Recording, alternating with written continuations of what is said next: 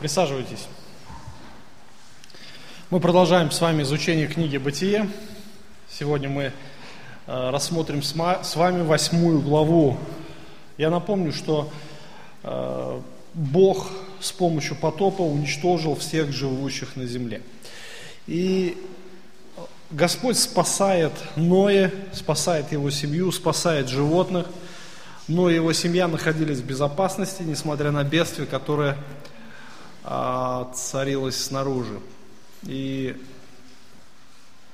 очень долгое время, на протяжении почти целого года, они ждали своего часа, своего часа избавления, чтобы быстрее выйти наружу. Мы с вами уже рассуждали, что э, Ною было трудно, было трудно находиться в этом состоянии. Мы говорили, помните с вами, что в ковчеге было одно окно.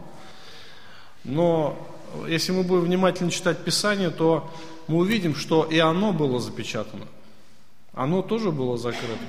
То есть Ной уже в конце самом, прежде чем выпустить голубя, он открыл это окно, ворона, он открыл это окно. То есть все остальное время он находился как в саркофаге каком-то. То есть, ну, мы помним, что условия, в которых он там находился, были такие очень весьма тяжелыми. А, животные, они, их не только нужно было кормить, но еще за ними нужно было убирать. А все это ну, как бы естественные процессы, да, мы знаем, э, кто держал животных в деревне, даже самые простые безобидные курочки, может быть, доставляют очень много хлопот, проблем. И с ними тоже нужно было, вернее, с тем, что они производят, нужно тоже было бороться. То есть запах и так далее. И Ной находился в таких обстоятельствах, он находился в замкнутом пространстве, но вся его семья они понимали, что от них ничего не зависит. И они положились полностью на Господа, и они ждали своего назначенного срока, который Господь а, положил в своем плане. И Он должен, вернее, Бог должен довести дело спасения до конца. Откройте восьмую главу, восьмая глава, и она начинается следующими словами. Первый стих – Вспомнил Бог о Ное, о всех зверях, о всех скотах, о всех птицах, о всех гадах, присмыкающихся, бывших с ним в ковчеге. Вспомнил Бог о Ное. И настала полнота времени, Бог повернул вот этот процесс вспять. То, что э, было раньше, было уничтожено, теперь э, Бог сделал новую землю, можно так сказать, обновил землю. И Ной ждал вот этого часа избавления, чтобы наконец выйти наружу. А, слово «вспомнил». Интересное выражение. Ну, некоторые могут подумать, что Бог занялся там своими делами и забыл про Ноя. Ной там себе плавал, страдал, мучился, да, и вдруг Бог, а, Ной, вспомнил я. Нет, такого не может быть, потому что мы знаем качество Бога, что Бог ничего не забывает, и Он обо всем знает с самого начала. То есть вспомнил означает, обратил внимание, чтобы исполнить свое обещание, то есть настала полнота. Э, несколько выражений подобных мы встречаем в Священном Писании. А в послании к евреям, 10 глава, Можете следить за мной. Послание к евреям в 10 главе, 17 стих. Когда он говорит, вот завет, который завещаю им после тех дней, говорит Господь, вложу законы мои в сердца их, а в мыслях напишу их, и грехов беззаконий не вспомину боли. Не вспомину. А, другими словами, что Бог исполнит свой завет – до конца, он будет верен своим обещаниям. А, здесь еще несколько примеров. 19 глава книги «Бытие». История с Авраамом. Вспомнил Бог про Авраама. То есть он давал когда-то завет, и теперь вдруг пришла полнота времени, и Бог исполнил свои обещания. То же самое касается истории с израильским народом в книге «Исход», что народ находился в Египте, он стенал а, от рабства египетского, но Бог вспомнил о своем народе. Это значит то, что Он когда-то обещал тому же Аврааму, что э, Он выведет свой народ из египетского рабства. И настала полнота времени. То есть пришло то время, когда э, нужно было исполнить э, те слова обещания, обещания Божьих. И то же самое можем сказать и о Ное. То есть настала полнота времени, пришло время исполнить обещание, данное Ною. Данное Ною. И вспомнил Бог о Ное. То есть Бог, Он не находился а, в таком неведении, то есть Он полностью контролировал все процессы. Но и в это время с семьей находился в этом замкнутом пространстве, и мужа говорили, что им было тяжело там находиться, единственное окно, которое было в ковчеге, и оно было закрыто. И Бог вспомнил не только о людях, мы читаем, что Он вспомнил о всех зверях, о всех скотах, о всех птицах, о всех гадах, присмыкающихся, бывших в ним а, в ковчеге. И Он спас, то есть вот эти животные тоже были спасены. По идее, все они должны были погибнуть, но эти животных Бог тоже спас. Ну, нельзя сказать, что животные этого заслужили, нет. Они подпали под Божью благодать. Он спас их по своей милости, чтобы они жили на той обновленной земле, которую а, Бог хотел дать да, в наследие. И как раз эта история дает нам немало уроков. То есть Ной находился в ковчеге. Представьте себе, поставьте себя на его место и на каких он условиях находился. И одним словом можно характеризовать вообще то состояние, в котором находился Ной, словом спасение. Слово спасение, оно не было таким легким для Ноя, да? Э, оно не давало, спасение не давалось Ною легко он буквально стенал, вот как сейчас вы в жаре стенаете, да, там все машут, там жарко. Ну, у нас еще хорошие, благие условия, но у Ноя этого не было. Ной буквально стенал, ему нужно было рано вставать, поздно ложиться, то есть ему нужно было трудиться, и от него ничего не зависело. Он ухаживал за животными, кормил их, убирал за ними – и он ждал этого часа, когда придет этому конец. Ему предстоит выйти из ковчега. И он жил этим ожиданием. Он понимал, что придут новые времена, и уже настанет лучшая его доля.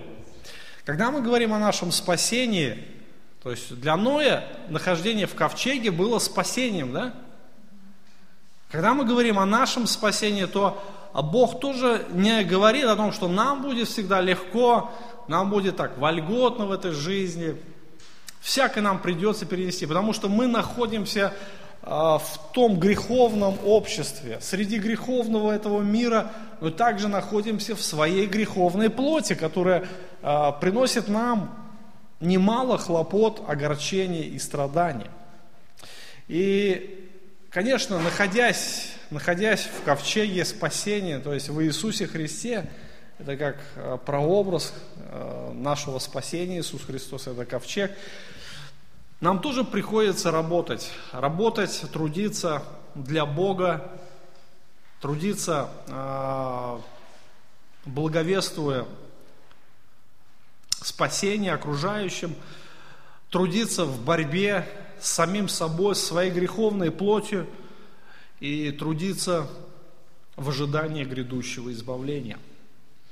И придет то будущее, ради которого мы живем, и нас ждет грядущее избавление. Христос явится и установит свой собственный мир и свое непоколебимое царство, где мы будем Его царями. Ной ожидал, ожидал, хотя, может быть, то время, в котором находился Ной в котором находимся мы, оно несравнимо да, по э, количеству времени. Но тем не менее, это хороший урок. Ной ожидал в терпении. Пришло время, пришло время, э, время, когда потоп начал подходить к концу. Э, читаем с первой, со второй половины первого стиха. «И навел Бог ветер на землю, воды остановились.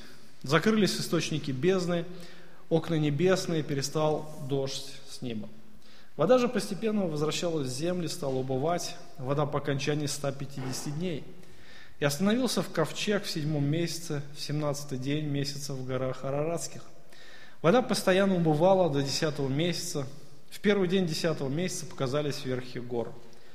По прошествии сорока дней Ноай открыл сделанное им окно ковчега и выпустил ворона, который, вылетев, отлетал и прилетал, пока осушилась земля от воды.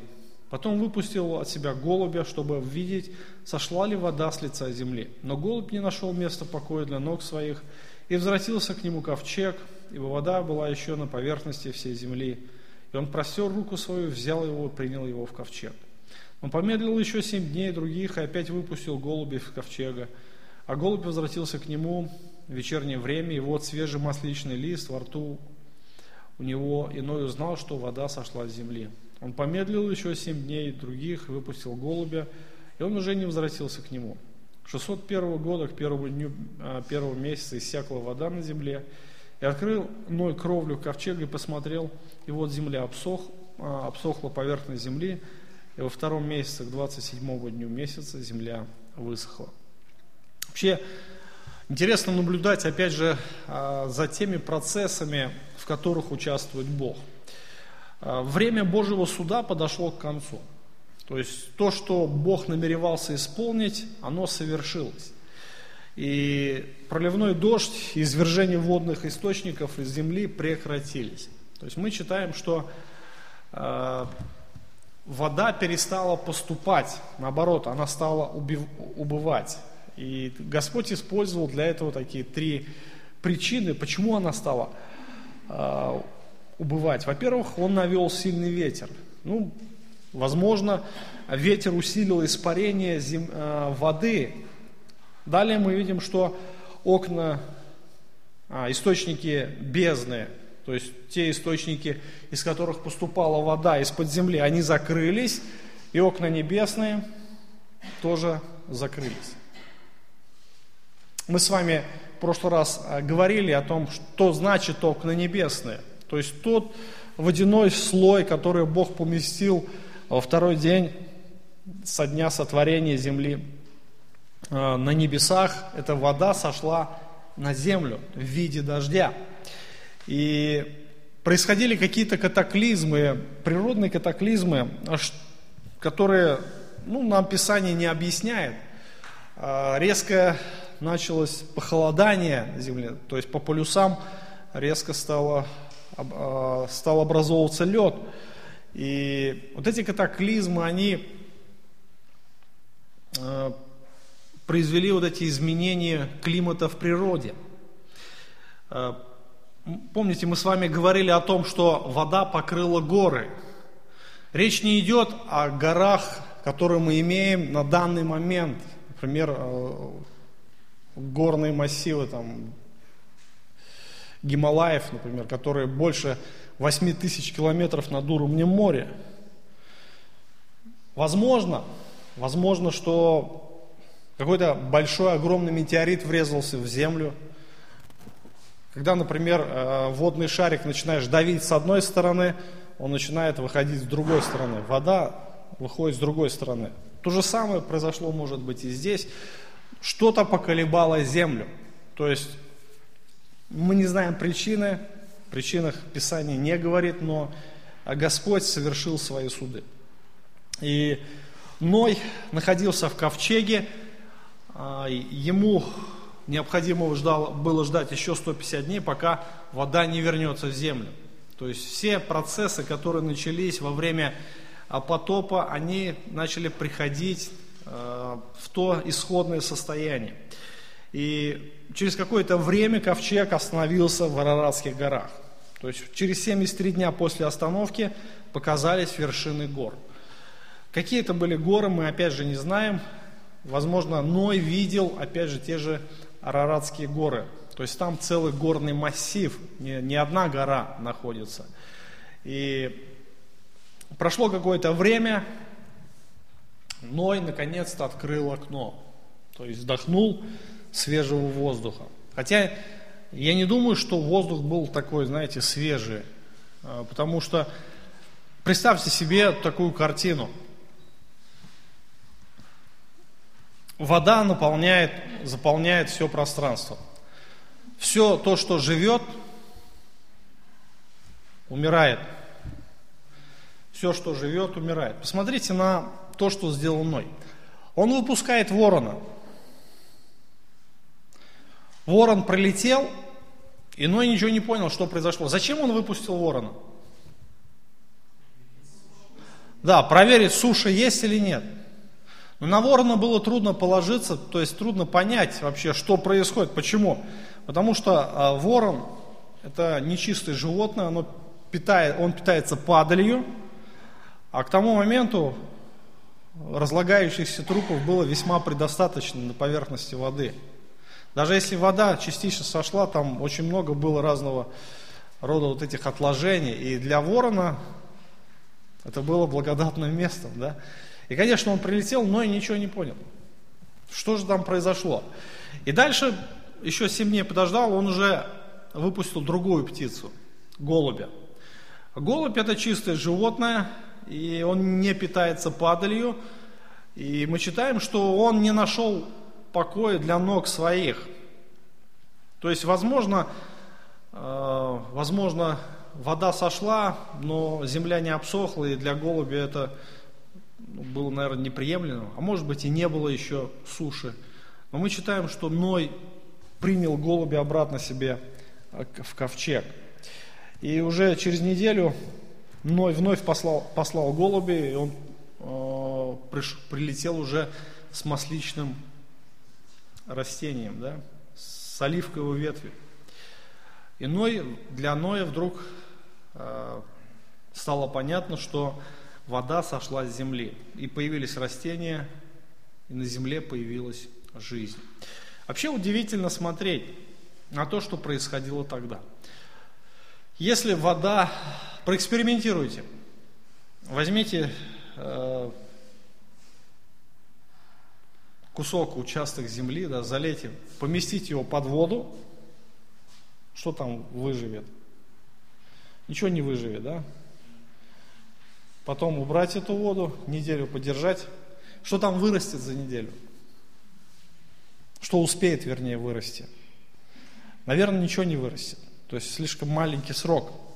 Тем не менее, мы видим, что на земле уже были деревья. Откуда они взялись? Вопрос.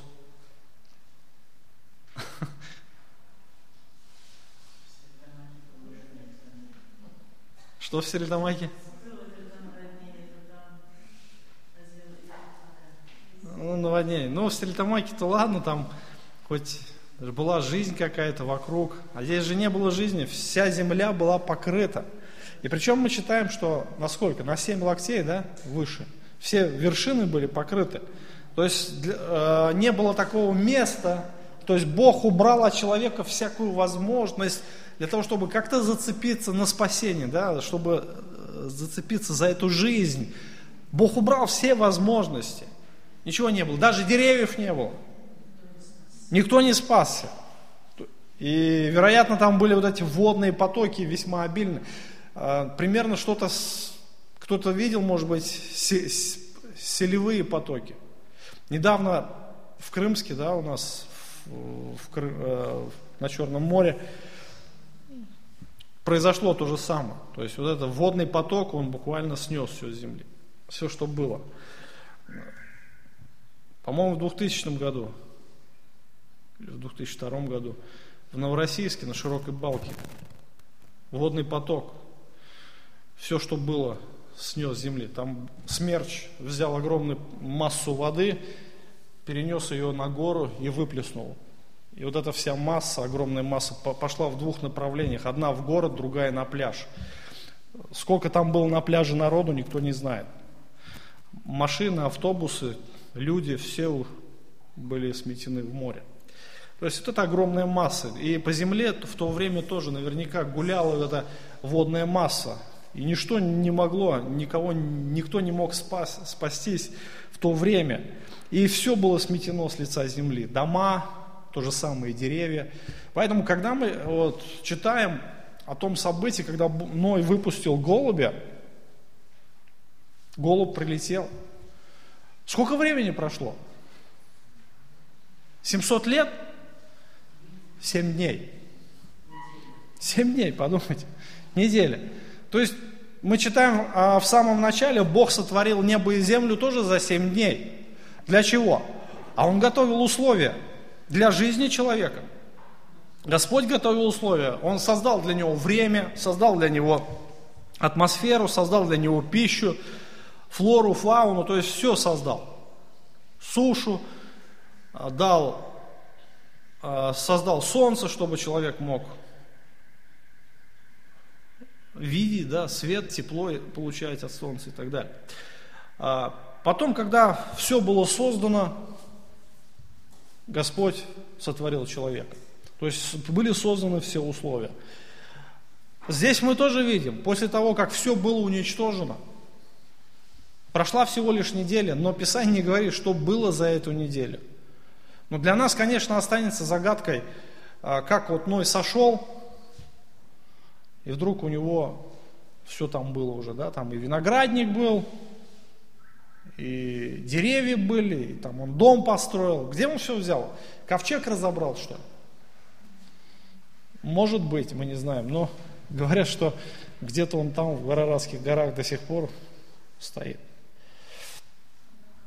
Это чудо Божье, а, то, что оставлено нам на страницах Священного Писания. И мы видим, что для Господа нет ничего невозможного. Даже если вроде бы нет ничего, у Господа достаточно ресурсов, чтобы все появилось. Из чего Он сотворил небо и землю, вспомните. Из ничего. То есть у него достаточно ресурсов, чтобы создать условия для человека.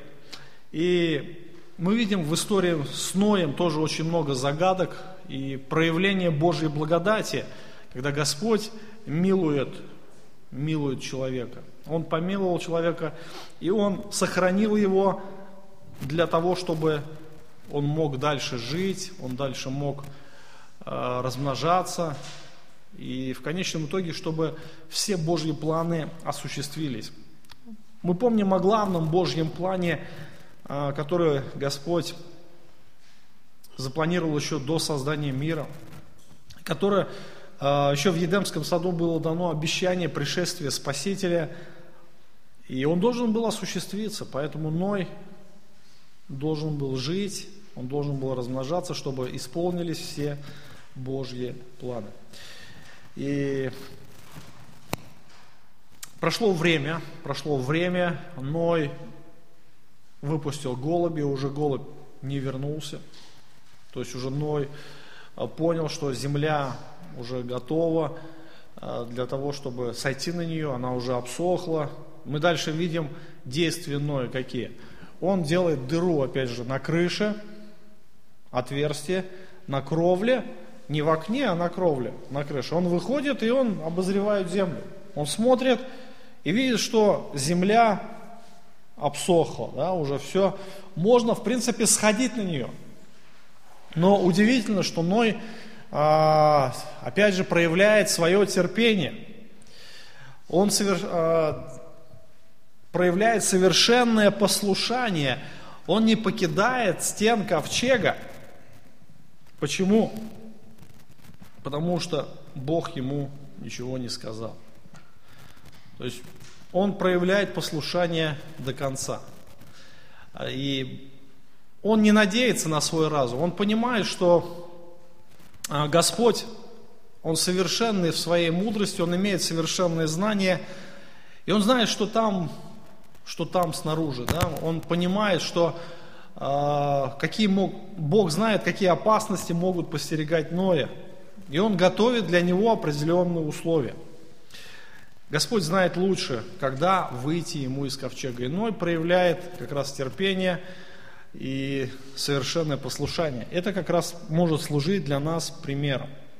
И Бог по прошествии некоторого времени дает это повеление, чтобы Ной вышел из ковчега. То есть условия для Ноя были созданы для жизни его, для существования не только его, но и всей его семьи, для животных. И читаем мы с 15 стиха, «Сказал Бог Ною, а выйди из ковчега ты, жена твоя, сыновья твои, жены твоих сынов, с тобою, выведи с собою всех животных, которые с тобою, от всякой плоти, из птиц, из котов, всех гадах, присмыкающихся по земле. Пусть разойдутся они по земле, и пусть плодятся и размножаются на земле. И вышел Ной и сыновья его, и жена его, и жены сынов его с ним. Все звери, все гады, все птицы, все движущиеся по земле по родам своим вышли из ковчега. Настало долгожданное время избавления. То есть вот это время ожидания, оно не прошло бесследно, Бог вознаградил Ноя.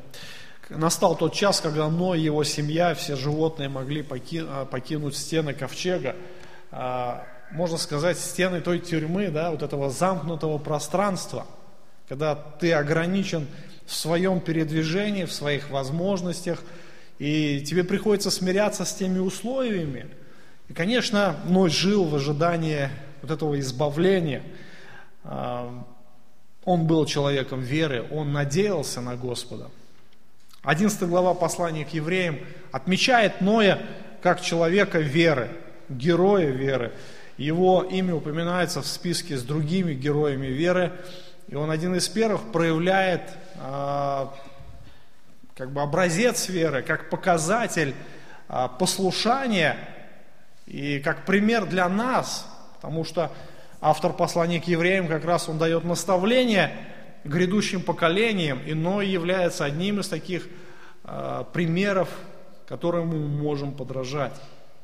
Мы видим, что Ной проявлял свою веру, когда другие люди ее не имели. Когда весь мир наполнился злодеяниями, когда весь мир начал игнорировать Бога, а, Ной, он проявлял послушание Богу. Когда Ной получил откровение, он начал строить ковчег – и в этом он тоже проявлял свою веру, он проявил послушание Богу.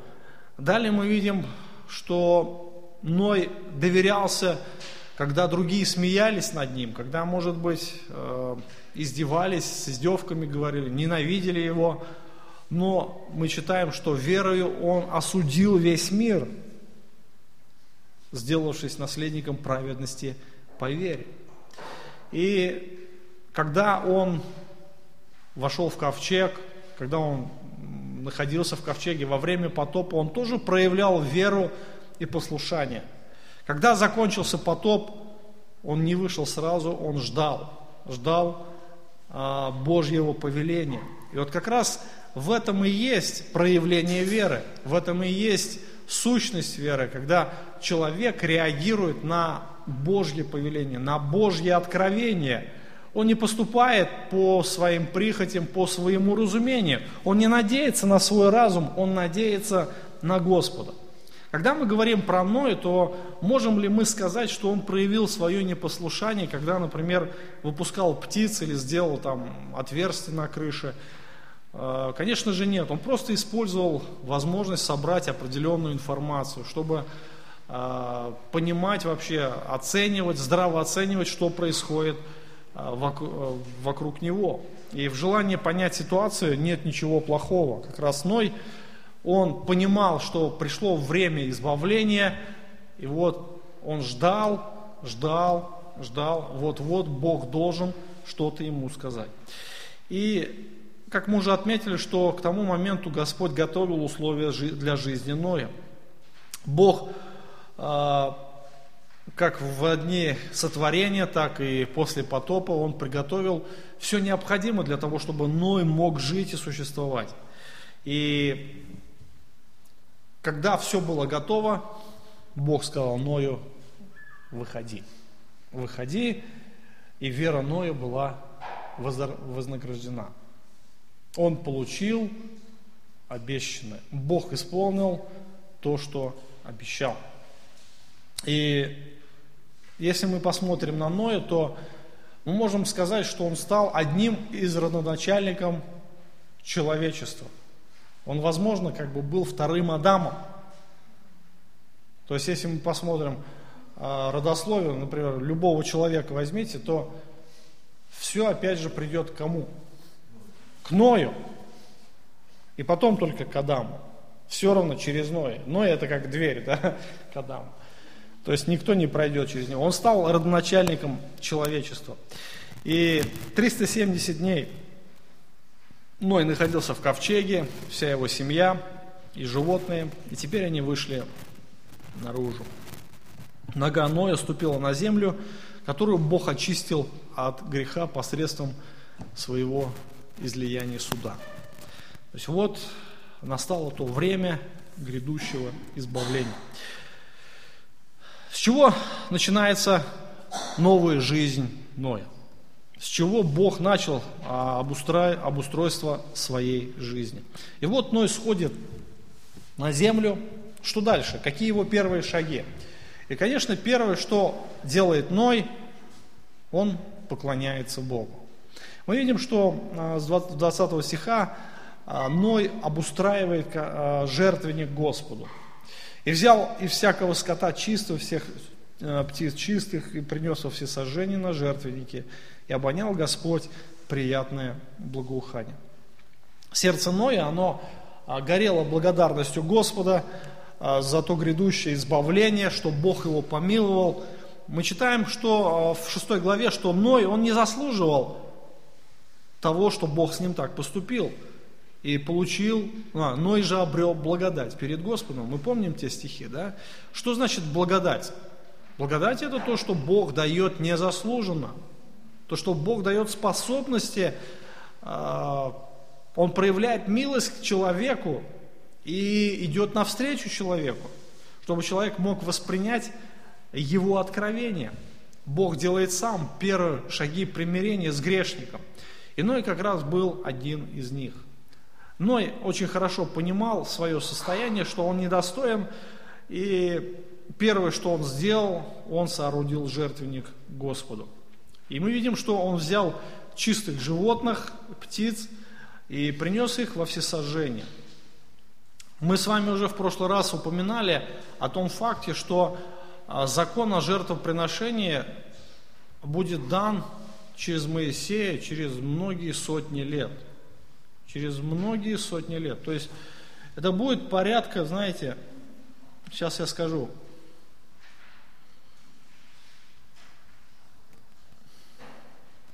примерно через тысячу лет, если мне не изменяет память.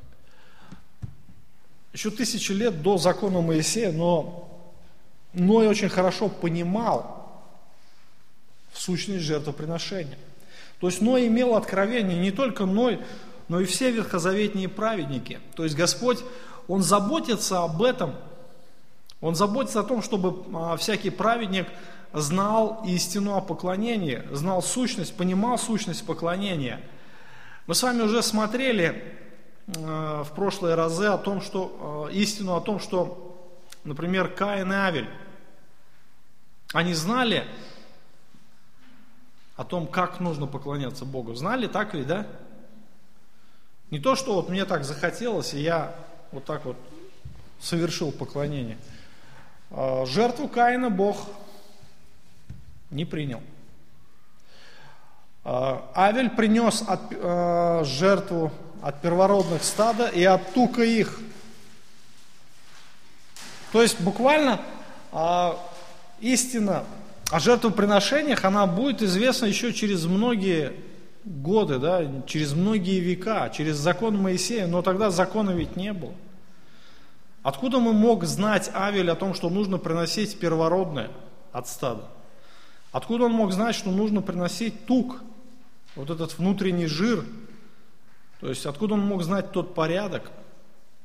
Мы видим, опять же, а, повеление Бога Ною, которое сказал, возьми по паре от, чистых, от нечистых животных и по семь особей от чистых. Где вот это разделение чистые и нечистые? И кто определяет, что значит животное чистое или оно нечистое? Мы с вами об этом уже говорили, помните, да? То есть это определение исходит от самого Бога. Это не то, что мы придумали. Вот это животное чистое, например, свинья. Кто не ел из вас свинину? Еще как ели, ели, ели да, и едим еще. Некоторые любят свинину очень сильно. Но оно нечистое. Почему нечисто? Оно в грязи валяется, да? Нет? Потому что Бог так сказал, да, оно нечисто.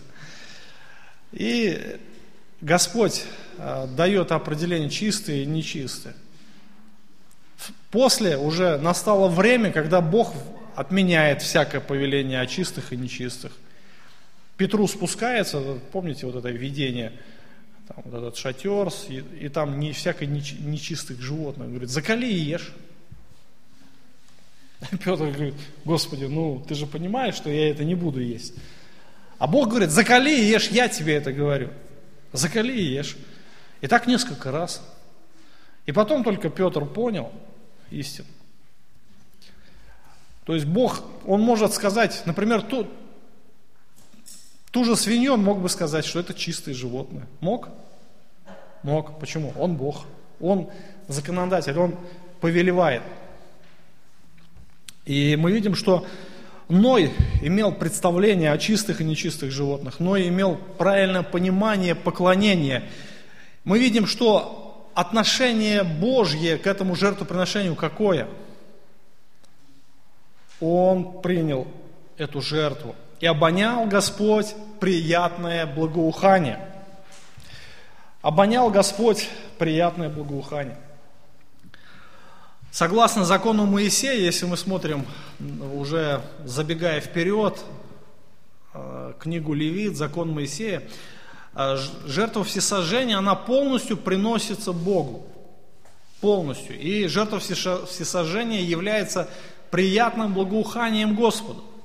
Приятной. То есть это жертва, которая ему приятна. Эта жертва, она символизирует полное посвящение, потому что а, она показывает как бы э, то, что человек, он отождествляется с этим животным. И вот это животное, оно приносится в жертву, как бы вместе с этим показывает, что человек полностью отождествляясь с этим животным, приносит себя Господу. Понимаете, да, вообще идею? Если Бог нам даст жизнь, как, э, дожить до того момента, когда мы будем с вами разбирать книгу Левит, мы с вами увидим все эти тонкости во, а, во всех жертвоприношениях.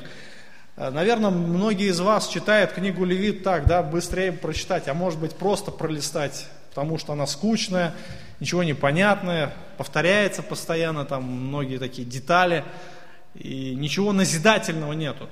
Так, да? Кто любит читать книгу Левит, поднимите руку.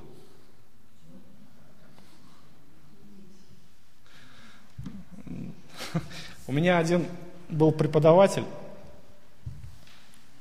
для него книга Левит была любимой книгой. И он говорит, если вы не поймете книгу Левит, вы не поймете Евангелие. Так что молитесь, чтобы для нас это время, время изучения настало, чтобы мы дошли до того момента, когда могли бы изучать книгу Левит. В контексте всего Пятикнижия, в контексте всего плана искупления. И мы видим, что Бог даровал Ною свои откровения, и Ной, он опять же поступил в соответствии с верой. Он сделал все так, как говорил Господь. И Бог принял эту жертву как а, приятное благоухание. А, но а, Бог наслаждался, наслаждался, с наслаждением а, взирал на Ноя, на его жертву. И интересно вот это выражение «обонял Господь приятное благоухание». Что значит «обонял»? Что такое обоняние? Понюхал, да? У Бога есть нос.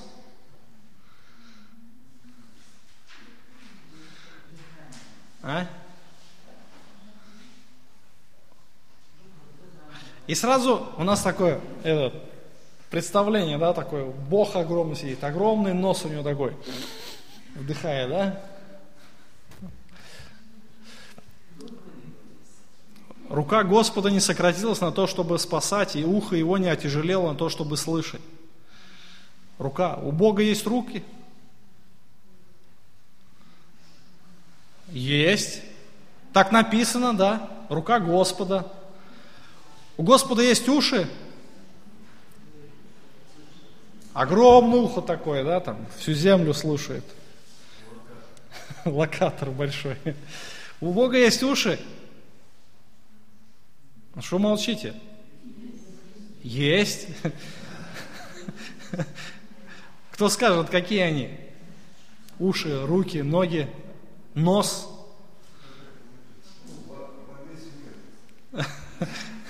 Одна ноздря, да, земной шар. Ну, конечно, мы можем э, улыбаться, но это библейское выражение называется антропоморфизм. Антропос, человеческое восприятие, морфе, пример. То есть э, Бог, когда давал свое откровение, Он говорил, открывал себя э, человеческим языком, чтобы человек мог понимать что-то. Это не значит, что у Бога огромный нос там или ухо, э, что у него есть вот именно в физическом плане, да. Но это значит, что а, Бог есть дух, у него нету носа, да, физического. Но это значит, что а, Господь вот именно воспринимает таким образом, как воспринимает человек, чтобы человек это мог понимать и а, проводится вот эта параллель между человеческим восприятием и божественным. И что-то есть такое похожее. То есть, чтобы это мы могли понимать. Это не то, что Бог так думает, а чтобы мы могли понимать. Господь не сходит на уровень человека, поэтому Он использует эти выражения. Обонял Господь приятное благоухание. То есть, вот этот запах этой жертвы, вот этого копченого мяса, что там приятного, да, в этой коптильне – Зажаренное мясо, киньте в огонь мясо, чтобы оно горело. Что из него получится?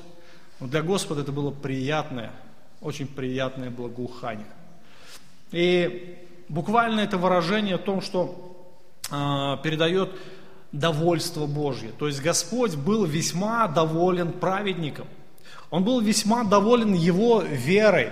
Он был весьма доволен его действием. И он принимает эту жертву и принимает с превеликим удовольствием. А в противовес, я уже говорил о жертве Каина. Помните, Бог жертву Каина не принял. Не принял. Но жертву Ноя Господь обонял, как приятное благоухание. И мы видим, что а, Господь обновляет э, вот это устройство мира, которое было до потопа и после потопа. Оно весьма э, изменяется. И сказал Господь сердце своем, не буду больше проклинать землю за человека, потому что помышление сердца человеческого зло от юности его. Не буду больше поражать всего живущего, как я сделал. Впредь во все дни земли сеяние, жатва, холод, зной, лето и зима, день и ночь – не прекратятся. Кому это говорит Ной? О, Господь.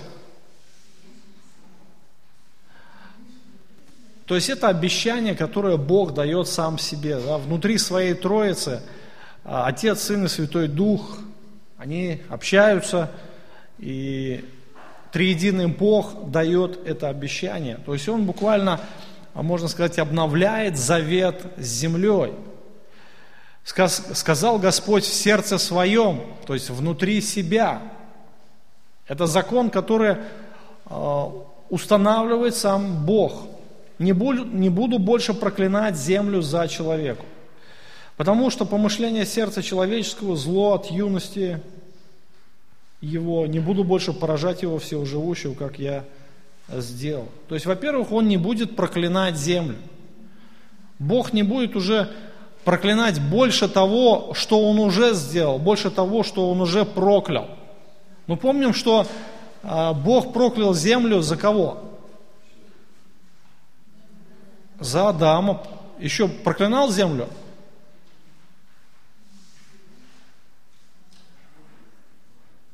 Еще раз, после Адама еще проклинал землю? Проклинал. Вспоминаем. Бытие. Четвертая глава. Да. Но там а, проклятие именно для Каина –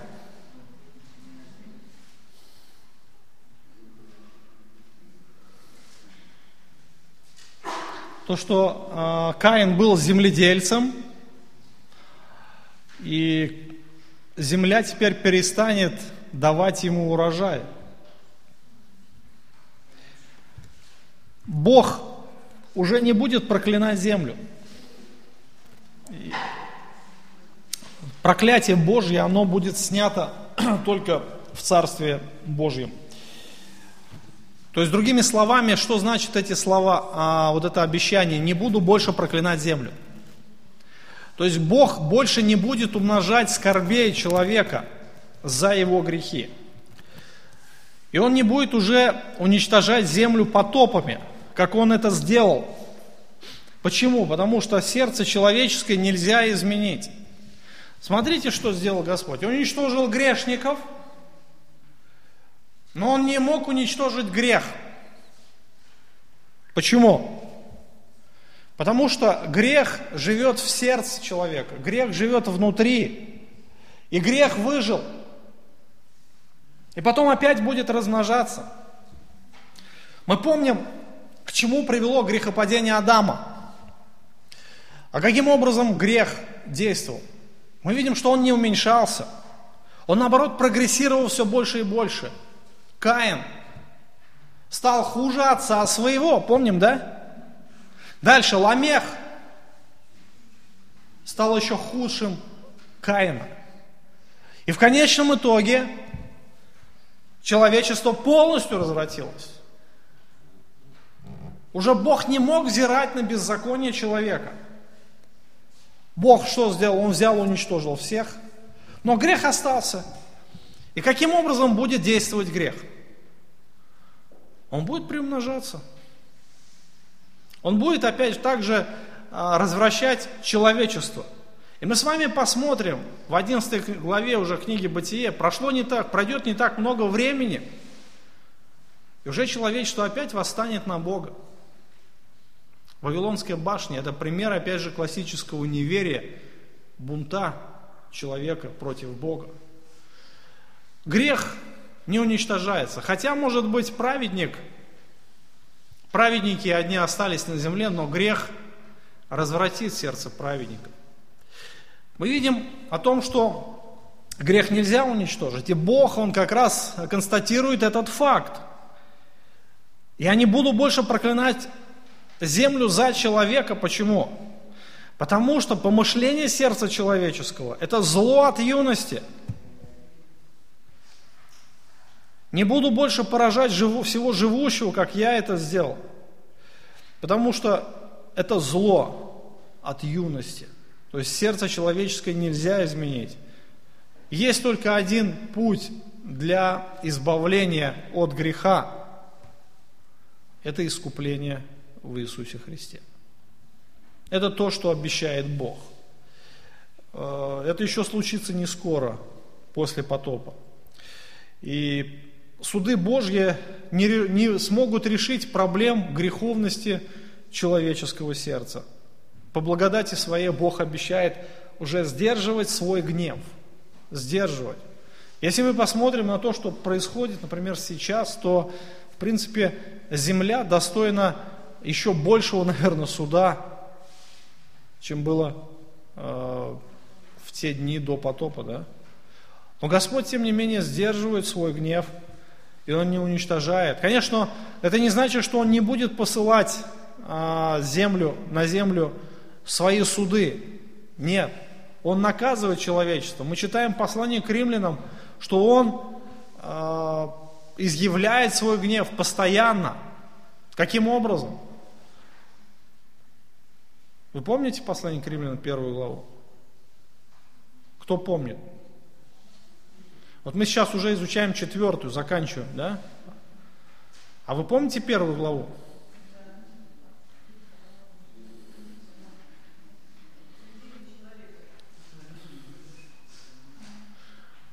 С первой главы 18 стиха до 3 главы 20 стиха. Какая главная тема?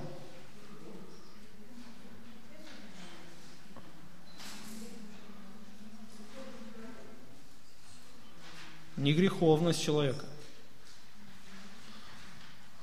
С чего начинается 18 стих? Можете открыть. Открывается гнев Божий с неба на всякое нечестие и неправедность людей, подавляющих истину неправду. Открывается гнев Божий. Да, открывается гнев Божий.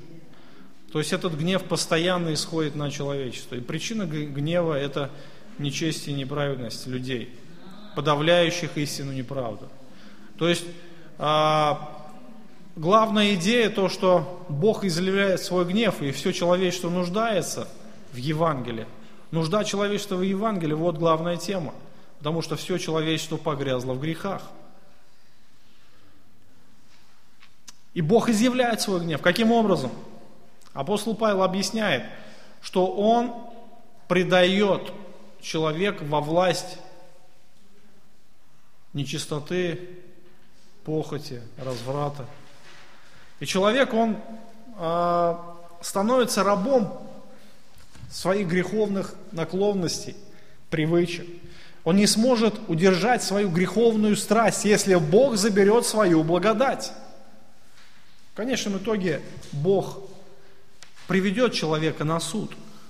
Но здесь на земле мы видим, а, Бог сдерживает свой гнев, чтобы не уничтожить все человечество. То есть не будет больше всемирных потопов, чтобы вот так вот Господь взял и уничтожил всех людей на земле. Почему? Потому что судами греховность не уничтожишь. Интересно, а, вот это явление всемирного потопа, оно разрушает идею, одна из идей современных психологов, которые говорят, что человек чистый, как лист бумаги. Вот что в него туда напишешь, таким он и будет. Да? То есть каким его воспитаешь. Просто человеку нужно создать определенные условия. Но мы видим, что всемирный потоп показал, Бог убрал вообще всякое дурное влияние на праведника. Всех грешников убрал. Остались одни только праведники. Грех был уничтожен? Нет, он остался. И Господь здесь констатирует факт, что помышление сердца человеческого зло от юности его. То есть зло изначально, которое исходит, уже он унаследует при рождении. Поэтому Бог не будет уничтожать больше землю потопами. И последнее, Бог не будет больше а, изменять природные циклы. Потоп прервал естественный цикл смены времен года на целый, а, на целый год. Но хотя, хотя там а, климат был равномерный, ночь, день, да, все это, теперь все изменилось, Зима, лето. Тут интересно. Во все дни сеяние, жатва, холод, зной, лето, зима, день и ночь не прекратятся. То есть а, Господь устанавливает новый цикл, да, что это не будет изменяться, даже если человек будет грешить, даже если он будет развращаться до крайней меры, Бог не будет прекращать подобное явление. Хотя мы знаем, что Бог может наказывать в определенной местности определенных людей неурожаем, да? Но с другой, а, в другом каком-нибудь месте земного шара будет обильный урожай. Помните Иосиф? Тоже э, Божья мудрость спасла тогда не только израильский народ, но и многие другие народы. Сеяние и жатва не прекратятся. Холод и зной не прекратится. Сейчас жарко, но так не будет не всегда, да? Не всегда так будет. Сеяние и жатва. Когда-то нужно сеять, когда-то нужно пожинать. Вы знаете, что этот закон, он действует не только в физическом мире, да. Это вообще Божий принцип. Что посеешь, то и пожнешь. Лето и зима. Сейчас лето, сейчас жарко. Будет зима, будет холодно. День и ночь. Вот как бы мы ни хотели, они не изменятся. Сейчас еще пройдет несколько часов, и настанет тьма. Вернее, стемнеет, да? Это э, в Божьем завете с землей. То есть Господь, Он держит все своей власти, Он поддерживает э, все своей силой. От Него зависит жизнь всей земли. И нам не нужно переживать о будущем, заботиться. Вот это обещание, оно э, вселяет определенную какую-то надежду. Да? Нужно жить сегодняшним днем, уповая на Господа. Нам не нужно переживать, что, а вдруг завтра, вот сейчас вот засуха идет, да, на следующий год, вдруг будет еще сильнее. Сейчас вот белое вообще обмелело, и вообще у нас пустыня здесь будет. Вот будем переживать, кто-то переживает за это. А не надо переживать. Холод и зной, лето, зима, день и ночь не прекратятся. Мы надеемся на Господа, и Его обещания действенны. Э, мы знаем одно, что Бог не будет уничтожать землю больше потопами. И в следующей главе мы видим, что радуга – это завет, завет Бога э, со всем окружающим миром, что Он никогда не уничтожит землю потопом. Но мы должны помнить, что будет другой суд, не водой, а огнем. Это будет последний суд для всего греховного человечества. Последний суд. Но об этом в другой раз.